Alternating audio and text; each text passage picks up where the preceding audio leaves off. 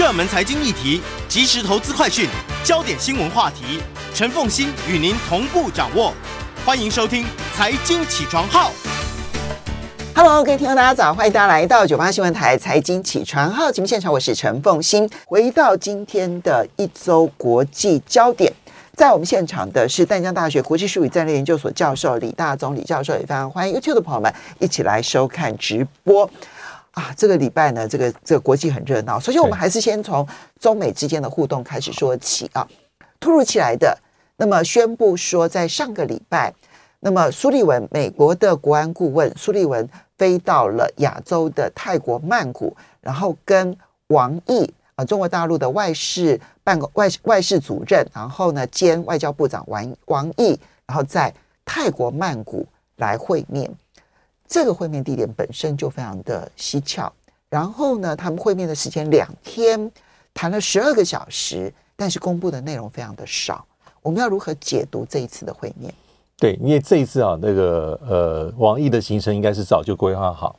那他是在一月二十六号到二十九号到泰国去访问。那之后还会到这个呃辽国跟东协的成员啊外长有一些会面，但比较特别的地方是，呃美国的国安顾问苏利文哈，他基本上是你看中国大陆是在一月二十六号呃再一次宣布这个事情，但他有第二段写说，经中美双方商定啊一月二十六，王毅会在曼谷跟苏利文举行美中的新一层新一轮的高层会晤，那这点其实非常特别哈，因为呃有点是。美国在配合这个王毅的行程，因为王毅的行程是去年底就早就定好了，早就定好，而且王毅也是刚从牙买加回来，那两天三天之后出去，这都是既定行程。但代表说美，我相信是美国非常希望，呃，在很短的时间里面能够跟王毅谈一些重要的议题，这是很关键啊，因为他们是属于，因为王毅的身份目前还是有这个外交部长的身份，然后又是中央外事办的主任。那他对的当然就是苏利文。那这个管道，老实说，在美中拜登上任后风风雨雨，但这个管道基本上的会面还是比较平顺的。从最早二零二一年三月，杨呃杨杨洁篪、王毅跟苏利文、布林肯在阿拉斯加，啊，一直到这次，这样应该是算第七次。但是除了那一次阿拉斯加的会谈是在美国的领土，而且双方其实有一点点不欢而散，有点谈崩了。对，之后呢，双方的这一个管道的会面都变成了秘密会谈。对，而且地点都是在欧洲中部。对，没错。嗯，呃，而且就是第三地啊，包括像什么瑞士、罗马、卢森堡、奥地利、马耳他。那这次是泰国，那这次是比较特别在亚洲。我觉得是美国在救王毅之变。那我来飞到这边跟你谈事情。那的确像刚才所讲，会后因为谈了十二小时哦，其实应该谈的东西是非常深入，而且可能包山包海。嗯、那为什么啊？为什么苏利文要这么急着去泰国见王毅？所以有不同的一些揣测。因为从双方的事后的的确内容东西少。但是有一些看起来是一致性的东西，因为十二个小时，两天十二个小时，他不一，他一定不是一直谈十二个小时，他，一定是来来回回，来来回回，对，就是我谈了到了一个阶段，回去大家各自的去研究，甚至于可能请教高子，没错，大家当然就请示最高领导人了，接着再回来谈，一定是这样来来回回，不可能一口气谈十二个小时，对，还有包括传译的时间。啊，但是呃，这个中国大陆外交部的定定调，这会晤是坦诚、实质性、富有成果的战略沟通。那美方哈、啊，根据美方的定调是坦率、实质、建设性。其实我觉得都是算正面，算正面。那从双方的呃会后的新闻稿里面，带有一些重点，但一般会判断，就是根据美国匿名官员的透露，其实是呃这一次的苏利文也谈了很多。但是也有一个重点是，希望中国大陆北京运用外交影响力来说服伊朗，来约束呃胡塞青年运动组织对于红海商船的攻击。这可能是美国苏利文这次跟王毅谈话的重点重中之重。但其他的还是会触及台湾，一定会其他周边的议题、区域的议题都会。但这个议题，我想因为非常急迫，嗯，那而且看这时间点哈。在前几天也有很重要的一些信息，包括应该是第一次胡塞组织是直接攻击美国军舰、驱逐舰，没错啊，这个是有可能会往上上升紧张局势。所以，而且这一次应该我我会把它定位为是真正在二零二四年开年之后，美中更正式的一个就紧急的议题来做谈话。嗯、那前一次我们可以说啊，一月八号到十三号，呃，这个刘建超啊，这个中共中央对外联络部的部长去美国访问，但那也是一个起手式。但这一次谈的议题，我觉得更加的实质，而且是有针对美国所在意的议题，双方做谈判。我看到美国之音特别把两边的新闻稿拿出来做对比之后呢，他说恐怕中国比较满意这一次的会谈，因为呢，在呃美方的这一个新闻稿里头呢，强调的是双方坦率，对，然后呢有实质性、有建设性，好这样子。可是呢，中方的外交部的这个新闻稿是说坦诚、实质性。富有成果，对，富有就美方没有提成果，可是对中方来讲，他们好像拿到了他们要的，所以说有成果。对，那美国要的是中方出手去跟伊朗协商，可是美方的官员事后说，中方还没有同意这件事情。嗯嗯，那中方说他们富有成果，他到底拿到了什么成果？我觉得就要看北京目前最在意的议题是什么。在美中的这个双边，还有美国的区域里面，我觉得带有几个，一个可能是还是可能跟台湾相关，嗯，啊，台湾议题，因为我们才刚举行完大选，那赖清德总统要在五二零就任啊，这对中国大陆而言，他就必须得要透过美国的影响力，可能希望达到他所要达到的目标。嗯，那第二，有些呃观察者判断说，也可能跟近年来哈近来哈美国的盟国，包括菲律宾。比如说，在南海议题上，呃，跟中国大陆有比较强烈、明显的一些对抗跟紧张，嗯，这方面可能是中国大陆也想要释放一些讯息。因为国际关系里面，国与国之间，老实说，很多时候是议题的交换，啊，并不是说我在这一题完全的让步，而是。当我要做出什么样的承诺的时候，我相对希望你达到什么样的一个东西，而且我们的关系是不是这一轮为止，还有无数的回合，所以这个是一个重点。所以我想，我想台湾议题是北京还是目前的重中之重的关切，但是在双方的新闻稿里面看出来，大概都是心里无疑，嗯重申既有的立场，但是这些立场其实我们大家都会背。但可能没有办法看出十二小时谈话里面真正的细节跟全貌，因为我们如果看过去几次啊，比如说以去年两次最明显嘛啊，对，就去年五月的时候，那时候在奥地利维也纳，那时候也是苏立文跟王毅的会面，你看他们就是找一个等距的地方哈，就地理上等距的地方会面呢，然后接着就布林肯啦，然后叶伦啦，哈这些。官员就访问中国大陆了哈。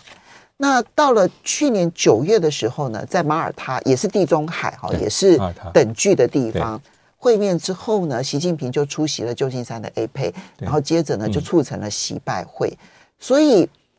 当下我们都不知道他们达成什么共识，可是之后是看到行动上会有进展，所以我们这次可能也要看行动的进展。事后是可以检视出检测，嗯，这次到底谈到什么？嗯哼。双方的共识，对，没错。好，这个是我们所看到的这一个中美之间的互动。不过紧接着我们就来看关心一下美国，对，因为拜登现在急的原因，我们为什么讲说说苏利文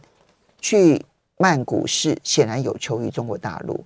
因为王毅是既定行程，并不是你苏利文刚好要来嗯亚洲，嗯、然后配合你的行程去哈，他显然是配合王毅的行程。第二，过去的见面都选择等距的中间点。中间的欧洲，欧洲的中部，可是这一次跑到亚洲来，然后时间这么急迫，可是那就显现的是美国内部有一些问题。第一个就是红海的问题，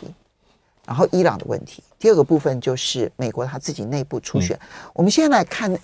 拜登遇到了初选的压力有多大？那就是川普真的回来了。对，而川普回来的同时，我们又看到。美国内部现在真的会有内战吗？好，我们先从川普回来了。川普回来，我觉得主要还是因为我们可以看到，呃，几天之前啊，在这个新罕布夏州啊，一如预期啦，川普是二连胜啊，就继爱荷华这个党团会议之后。在这个呃新罕布夏的初选里面，他的确又再度击败所以海利，但这击败大概是五十几对四十几，那基本上是一如预期，因为之前选前就有判断，因为海利但是重兵集结，嗯，但是海利自己团队所设定的那个目标是，你要输也最好能够尽量接近百分之四十五，才会保留未来然后继续奋战的一个动力。但不管如何，呃，川普是赢了二连胜，而且比较特别的地方是，我们稍微休息一下哈，所以海莉。没有说他输，没有没有，但他之后能够持续多久？我们稍微休息一下，马上回来节目现场。他的续航力能不能撑到超级星期？欢迎大家回到九八新闻台财经起床号节目现场，我是陈凤欣，在我们现场的是淡江大学国际术语战略研究所教授李大中李教授，也非常欢迎 YouTube 的朋友们一起来收看直播啊。那么，嗯，川普呢赢了爱荷华州以及新罕布夏州这两个州的共和党的初选，而且都是过半的选票，好，不管是。是在，当然他们的他们的投票方式，他们的初选方式不一样，他们每一周的方式都不一样。那么在爱荷华州是党团会议，好，所以呢，等于是共和党的代表来投票，对不对？好，那但是呢，在这个新罕布夏州，它是开放一般民众来投票，所以只要你是共和党的支持者，或者是你是独立选民，都可以来投票。所以它是包括一般独立选民的投票，跟那个短团会议的决定是不一样的。但无论如何，川普在这两个州都超过百分之五十的支持。那这背后有什么意涵吗？我觉得对海莉是一个重大警讯哈，尤其是这两个州的选民的组成是不太相同。那而且基本上很少有非现任的共和党籍的总统候选者连续赢，同时能够拿下这两州。但在选后，其实海莉因为他要鼓励人心，他基本上的言辞是非常强硬，他是不言输。他说他要奋战到底，而且距离这场选举的落幕时间还早得很，但是很快挑战就要来，因为下场是二月二十四号啊，南卡。照理说，南卡应该是海莉的本命州，因为他是出生在这边，也曾经担任过南卡的州长。但是根据目前的民调，他输川普还是二位数以上。真的，他连在自己的本命州都不能赢。对，而且主要是在这个这个新罕布夏初选之前的两天，德桑提斯退选。那德桑提斯退选之后，转而支持川普。那重点是对他的支持者，我觉得比较多还是会转向川普的怀抱。百分之四十八川普，百分之二十七左右才说我要投给海利。所以对海利来讲，下一站就很重要。但现在很多人说，还有是海利后面的金主们。因为根据一些这个分析啦，海利他的钱比较多。你说海利砸的钱比砸的钱，他后面的金主就是支持海利的势力啊，就是他是个反川普的大集结，在过去一年所投入的金额将近上亿美金啊，包括从华尔街到戏谷啊，包括他的这个政治行动委员会，嗯啊，大概有七千万啊，他的特殊的特别基金，还包括所谓的一些富豪。包括亿万富翁柯克，他也组成一个超级行动委员会，大概有四千万，但超过一亿了。但相对而言，哦、所以两个超级政治行动委员会超加起来一亿一美金万，对，OK。但是同一时期，请川普的主要的呃超级政治行动委员会哈，他所花费大概只有五千万多美金，他可能是川普的两倍。所以海利的资金反而是川普的两倍，非常雄厚。对，OK。但现在有些人就在说啊，可能这个千金难买早知道，就是可能就算砸下重金，这个反川普的重镇，但是并没有办法帮海利能够赢下共和党的初选。难怪川普现在开始已经不是谈海利，已经开始谈海利背后的金主，嗯、要他们小心点。小心，对。他针对的是这些金主，金主，所以这也会影响到海力的续航力。因为下一站很快，但是真正距离三月五号的超级星期二有八百多张党代表选举要出炉，我能不能撑到超级星期二三月五号？有十六个美国的州跟地区，嗯，这个外界也会打个问号。但是现在海利所做出的是，他不退缩，嗯嗯，对，好，这个我们来观察，要观察。那呃，两个时间点嘛，一个就二月二十四号，如果他南卡也输的话。我觉得他真的是选不下去，嗯嗯、很危险。那最迟最迟，我认为三月五号，因为那个是超级星期二，那时候呢有十几个州要要投票，那十几周下来的话，他就会大势难以挽回，几乎是。所以看他是到二月二十四号还是三月五号，所以川普成为共和党的候选人应该是底定了，几率非常高。好，现在关键来了，就是拜登。拜登最近啊两件事情啊，拜登呢是焦头烂额，海外的部分呢是。他们美军在约旦的基地遭到无人机的袭击，三位美军死亡，然后呢，至少二十五位美军受伤。好，现在人数还在增加当中。他们指控说是伊朗干的，那伊朗说不是他干的。但是现在在美国内部已经群起激愤了。嗯嗯、你不要小看死三位美军，你说加沙走廊已经死了三万多人嘞。嗯，然后以色列死了一千两百多人嘞。然后这里面呢，在过程当中，黎巴嫩啦、叙利亚啦、伊拉克啦，甚至于伊朗啦，都有人死亡哎，但都比不过美国这三位美军。所以呢，美国内部现在群起愤慨，他到底会如何处理？第二个部分就是德州跟联邦的对峙，嗯、我们两件事情分开来谈，好不好？对，我觉得德州，我觉得现在对于拜登政府而言是选举年，十一月五号有点内外交迫啊。外部的就是刚才所提到，现在主要从以哈冲突之后，有点已经是冲突外溢了。嗯，这是美国最不想要看到的状况。而且俄乌战争还没有结束，遥遥无期，它是间接已经是两场战争里面。内部而言，选举年其实很多议题都可能会发酵。嗯，那。移民议题、非法移民议题，就是因为最近在德州呢，大家也从去年讨论到现在，啊，主要是非法移民啊，就是德州的政府是共和党籍啊，阿伯特，他对移民的立场是非常强硬啊，包括一些所谓的边界州啊，所以他就有一些呃，透过州的力量，包括州的国民兵啊，比如说在边境的这格兰德河。呃，设置一些浮标，浮动的浮标。那这些浮标曾经造成要想要过这个河的一些非法的移民啊，造成他溺毙、移民溺毙、妇女溺毙、儿童溺毙。这个浮标为什么会？它它是一个浮动的，就是希望能够阻隔啊。我记得好像长达三百多公尺。哦、对，它等于是一个边界，呃，进入到德州的一个地带啊。从这个格兰德河进入到德州境内，等于是河上面，等于是河上面设了一个栅栏。栅栏，水虽然可以流动，可是你游不过去，过不去。然后透过这个呃过河之后，进入到一个谢尔比公园，进入到德州境内。所以德州这位共和党籍的这个州长，呃，这个呃阿伯特他非常强势，他设立各样各式的方法，呃，甚至在去年十二月十八号签署一个法案，而且是州议会通过的。将非法移民越界进入德州的行为判定是犯罪行为，嗯，那而且这个今年呃，应该是今年的三四月就会实施，累犯最高的刑期是二十年。它称为 SB 四法案，是州议会先通过，他签署。但是一般而言哈，就是有类似的一些判例，比如说亚利桑那州，大概在十二年前也是有类似的州的一个一个法律，嗯，但是。应该是按照美国的法律规定，宪法规定是，呃，你这个州是不得授权官员去逮捕所谓的移民，这可能是属于联邦政府的权利。OK，啊，所以所以非法移民，他不能够直接视为犯罪抓起来，抓起来。OK，但是因为这个阿伯特州长非常强势，所以他也授权国民警卫队加快在美墨边境上又拉起所谓的围墙、围篱，嗯嗯、而且是那种带有刀片的。所以这些作为让拜登政府的司法部宣称说，德州设立这些围这个铁丝围网是阻碍了联邦政府的边境巡逻队的工作，使他们没有办法在紧急的状况之下进入到边境。嗯，啊，包括说有些非法移民偷渡，他可能希望把他安全的接上来之后做后续处理。所以这引起了联邦政府、拜登政府跟州政府的一个一个一个一个纷争。所以最后拜登政府是呃申请这个美国最高法院的介入。那重点是一月二十二号，最高法院做成判决，五比四票批准了拜登政府的请求，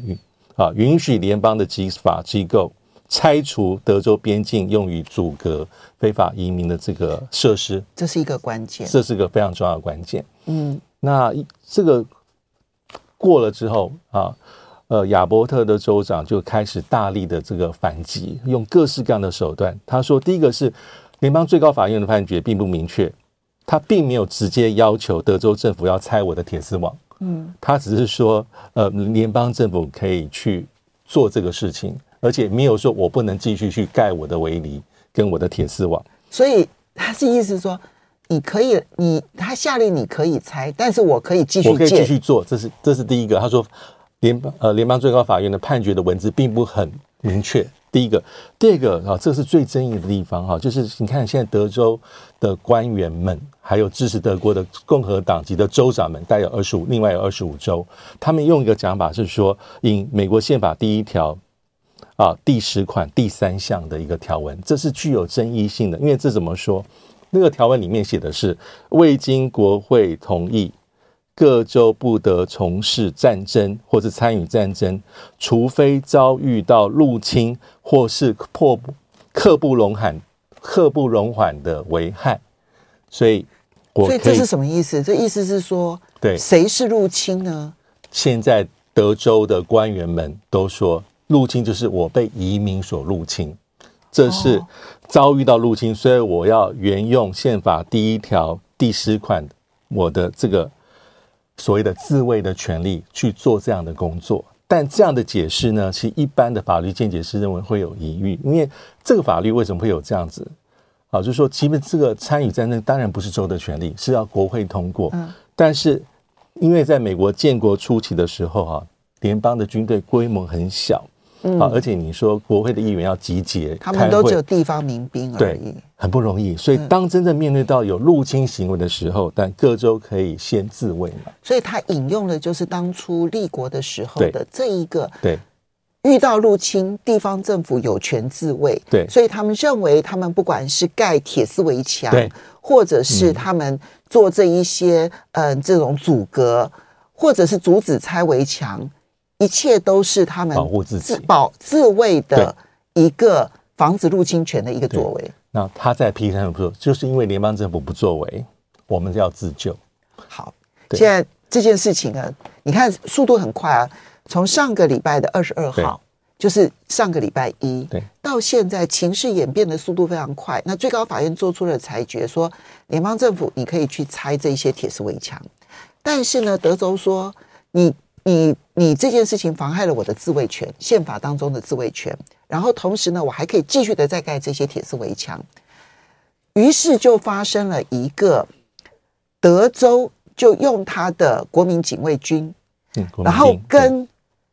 联邦的这个边境巡卫队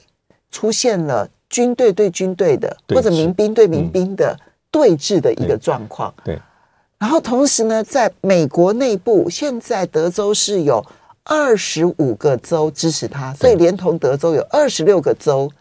剩下二十四个州真的支持联邦吗？也不确定。嗯、我们稍微休息一下，马上回来节目现场。政党大战，特别的一个，欢迎大家回到九八新闻台财经起床。号节目现场，我是陈凤欣，在我们现场的是淡江大学国际术语战略研究所教授李大中李教授，也非常欢迎。YouTube 的朋友们一起来收看直播。好，这件事情这样子发展下来哦，目前为止已经我不知道想不出来要如何解，因为呢，德州现在哦，虽然在最高法院的裁决，它其实是输的那一方，但是在政治上还有另外二十五个州的州长都站在他这一边，对对，然后提供人力的提供人力，然后呢，还有很多官员跑到了现场，然后提供这个呃这个物资的提供物资，所以。联邦这边有白宫，但问题是这边德州这里有二十五个州长加他自己二十六州，这要怎么对峙下去啊？对，我觉得呃，你要说真的是联邦的这个呃边境巡守的人员跟德州的国民起真正的冲突，我觉得几率不大。但是这政治效应已经起来了，对，有点像是政党大战，因为呃，大概有二十五个州的州长联名致函，就说我挺你，嗯。我挺着亚伯特的州长，因为我觉得你们的做法是对的，而且他一样是打出这个宪法，刚刚讲宪法第一第一条第十款的相关的规定。嗯，那就是说我们很同意啊，应该用各式各样的工具，包括铁丝网，来确保边境的安全，这是老百姓所需要的。嗯，呃，那川普就逮到机会，因为川普呃前几天在这内华达州的竞选中这个会议上大会上是赞扬了德州州长的做法。啊，他说：“如果我是总统，他很会讲，我会向德州送去的是增援部队，而不是限制令，而不是派律师去在这个这个怎么讲攻击拆那个围墙，对，拆围墙。我要尽总统一切的资源跟能力，保卫美国免受于当下可怕的入侵。我支持德州的自卫行动。我们现在已经把移民非法移民定，然后这个定义为入侵了。定义为入侵，那我觉得对拜登而言是比较重大的压力。所以，而且他还讲哦，他呃，川普还特别讲说哈，非法移民是一种对美国的大规模杀伤性武器，摧毁美国。而且啊，他很厉害，说会摧毁了美国的拉美社区。哦，如果是我领导下的话，我会保障美国合法这些移民的安全，让他们生活过得更好。包括非非洲裔、拉丁美洲裔的票，要票。他说我是在帮你们阻挡，嗯，会让你们过得更好。所以拜登，所以才会有这几天有些媒体上有引述一些美国共和党籍包括议员的想法，说国家离婚呐。内战啊，等等等等，那还有克鲁兹也是，呃，这个德州的联邦参议员是非常的强硬派。他也说，他他在社群媒体上发了一张照片，铁丝网，他说：“有种你来拆，谁敢来拆他？”嗯，其实他这个就是一个到今年年底，我觉得非法移民就是共和党打的内政的主轴之一，也许对于凝聚共和党是非常非常有效的。那还有一位乔治亚州的共和党籍众议员格林说，他用。国家分离来做一个也是很耸动的一个名词，意思是说，在指责那些支持联邦非联邦移民政策的民主党州，有点要是壁垒分明。这议题上对共和未必对民主党有伤害，他的支持者，但是应该有办法提振共和党的那种凝聚力支持者。嗯。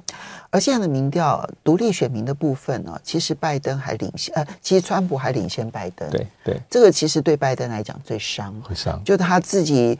在二零二零年的时候赢川普的几个主要的领域，他都在流失当中，不管是这一个呃年轻族群，然后不管是少数族裔，少数族裔，对，然后呢，或者是独立选民。嗯这三个族群，它都在流失支持度，而川普正在收获这一些支持度。嗯、这一点啊，其实是拜登承受压力的地方。而在海外的部分，当然，因为伊朗这个事件，呃，应该讲说，约旦的在约旦美军基地的美军死亡事件，其实才刚刚开始。对后续的政治效应啊，其实也会非常的大。不过，我们很快的转移焦点哈，来到瑞典哈。那么，嗯，欧洲。土耳其呢，终于同意了瑞典呢可以加入北约。那现在只差最后一步，匈牙利同意了之后呢，那么就应该瑞典会加入这个北约。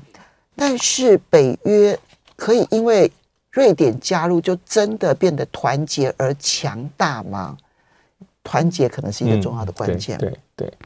嗯，因为瑞典其实等了非常久，那主要还是一个土耳其、埃尔段的一个之前的阻挡，还包括匈牙利。呃，所以我昨天在电视上看到，呃，有一些评论者说，其实这对于瑞典来说，其实有点难过跟悲哀。就是其实土耳其真正在阻挡后面的理由，其实老实说，很多是跟美国的关系。对啊，对，包括他要美国的战机 F 十六等等等等。对啊，F 十六就拿到了，就拿到了。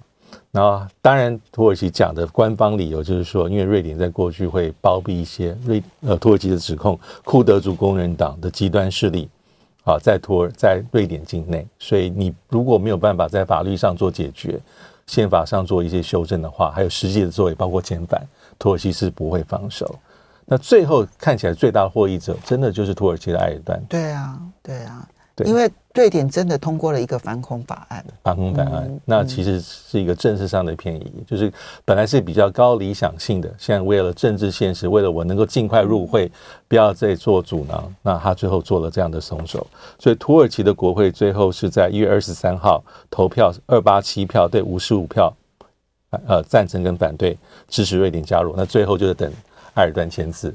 所以就会过了这一关，但现在就剩下匈牙利。那匈牙利基本上可能也会有些好转，因为之前匈牙利在欧洲本来就有点特立独行，他也会批，他也会被瑞典批评说啊，你的人权状况如何如何。